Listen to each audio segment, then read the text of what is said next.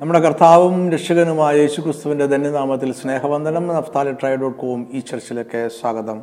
എന്റെ പേര് professor Jacob Abraham.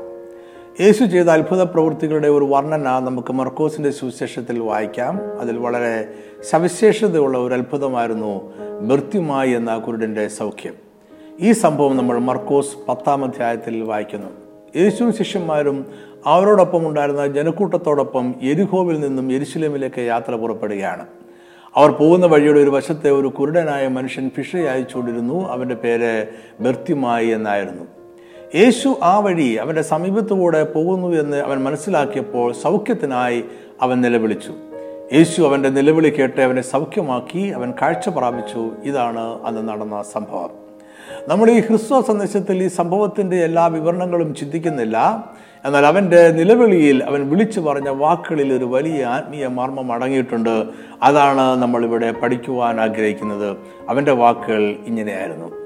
മർക്കോസ് പത്തിന്റെ നാൽപ്പത്തി ഏഴ് നസ്രനായ യേശു എന്ന് കേട്ടിട്ടെ അവൻ ദാവീദ് പുത്ര യേശുവെ എന്നോട് കരുണ തോന്നണമേ എന്ന് നിലവിളിച്ച് തുടങ്ങി. ഇവിടെ അവൻ പറയുന്ന ദാവീദ് പുത്ര എന്ന പദമാണ് നമ്മുടെ ചിന്തയുടെ കേന്ദ്രം. പുതിയ നിയമത്തിൽ പതിനേഴ് പ്രാവശ്യം യേശുവിനെ ദാവീദ് പുത്രൻ എന്ന് വിശേഷിപ്പിക്കുന്നുണ്ട്. എന്നാൽ ദാവീദ് രാജാവ് യേശുവിനും ഏകദേശം ആയിരം വർഷങ്ങൾക്ക് മുമ്പാണ് ജീവിച്ചിരുന്നത്. അതിനാൽ അക്ഷരാർത്ഥത്തിൽ യേശു ദാവീദിന്റെ പുത്രനാകുക സാധ്യമല്ല. എന്നാൽ ഒരു വ്യക്തിയുടെ വംശാവലിയിൽപ്പെട്ട ഒരാളിനെ അദ്ദേഹത്തിന്റെ പുത്രൻ എന്ന് വിളിക്കുന്ന രീതി യഹൂദന്മാർക്ക് ഉണ്ടായിരുന്നു. അത് അവരുടെ വംശാവലി കണക്കാക്കുന്ന രീതിയും ഭാഷാ ശൈലിയുമായിരുന്നു വംശാവലി കൃത്യമായി കണക്കാക്കുന്നതിൽ യഹൂദന്മാർ വളരെ ശ്രദ്ധാലുക്കളായിരുന്നു. യാക്കോബിന്റെ പന്ത്രണ്ട് ഗോത്രങ്ങളിൽ ഏതെങ്കിലും ഒന്നിൽ എല്ലാ യഹൂദനും അംഗമായിരുന്നു. പ്രാഥമികമായി വൃത്യമായി ദാവീദ് പുത്ര എന്ന് വിളിച്ചതിന്റെ അർത്ഥം ഒരു വംശാവലിയെ കാണിക്കുന്നു. യേശു തന്റെ വളർത്തുപിതാവായ യോസഫിലൂടെ ദാവീദിന്റെ വംശാവലിയിലാണ് ജനിച്ചത്. എന്നാൽ കുരുടനായ ഒരു മനുഷ്യന് കാഴ്ച ലഭിച്ച സന്ദർഭത്തിൽ ഈ വാക്കിന് ഒരു ആത്മീയ അർത്ഥം കൂടിയുണ്ട്. മൃത്യുമായുടെ വിളിയിൽ ഒരു ആത്മീയ മർമ്മം അടങ്ങിയിട്ടുണ്ട്. യഹൂദന്മാർ കാത്തിരുന്ന മഷിഹയുടെ ലക്ഷണങ്ങളിൽ ചിലതായിരുന്നു കുഷ്ഠരോഗിയുടെയും കുരുടന്മാരുടെയും സൗഖ്യം. ദാവീദപുത്രൻ എന്ന പദം യഹൂദന്മാരുടെ പ്രതീക്ഷയായ മഷിയെയാണ് സൂചിപ്പിക്കുന്നത്. അതായത് ജനങ്ങൾ യേശുവിനെ ദാവീദപുത്രൻ എന്ന് വിളിച്ചപ്പോൾ യേശുവിനെ മഷിയായി അംഗീകരിക്കുകയായിരുന്നു മഷിയെക്കുറിച്ചുള്ള പ്രവചന വാക്തത്വ നിവൃത്തിയാണ് യേശു. ഇത് മനസ്സിലാക്കുവാനായി നമുക്കൊരു പഴയ നിയമ വേദഭാഗം വായിക്കാം. ദൈവം ദാവീദ് രാജാവിനോട് അരളി ചെയ്ത വാക്തത്വം ഇങ്ങനെയായിരുന്നു. രണ്ട് ശമേൽ ഏഴിന്റെ പതിനാറ്. നിന്റെ ഗൃഹവും നിന്റെ രാജ്യത്വവും എന്റെ മുമ്പാകെ എന്നേക്കും സ്ഥിരമായിരിക്കും. നിന്റെ സിംഹാസനവും എന്നേക്കും ഉറച്ചിരിക്കും. ദൈവം ദാവീദിന് നൽകുന്ന വാക്തത്വം അവന്റെ സിംഹാസനം എന്നേക്കും സ്ഥിരമായിരിക്കും എന്നതാണ്. ഇത് ദൈവവും ദാവീദും തമ്മിൽ ചെയ്ത നിബന്ധനകളില്ലാത്ത ഉടമ്പടിയാണ്. ദാവീദ് ഇനി എന്തെല്ലാം ചെയ്താലും ചെയ്തില്ല എങ്കിലും ഈ ഉടമ്പടിക്ക് മാറ്റം ഉണ്ടാകുകയില്ല.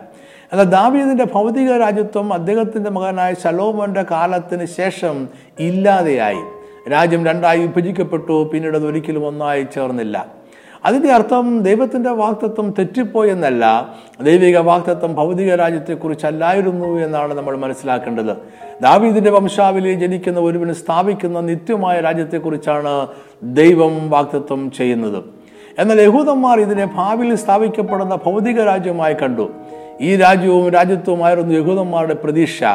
ഈ രാജാവിനെ അവർ മഷിക എന്ന് വിളിച്ചു. അങ്ങനെ ദാവീദിന്റെ പുത്രൻ എന്ന പദം മഷികയെ വിളിക്കുന്ന പദമായി മാറി. എന്നാൽ മഷിഹ ദാവീദിന്റെ വംശാവലിയിൽപ്പെട്ട ജഡപ്രകാരം ജനിക്കുന്ന ഒരുവനല്ലായിരുന്നു. ജലപ്രകാരം ജനിക്കുന്ന ഒരുവന് നിത്യമായ രാജ്യം സ്ഥാപിക്കുവാൻ സാധ്യമല്ലല്ലോ.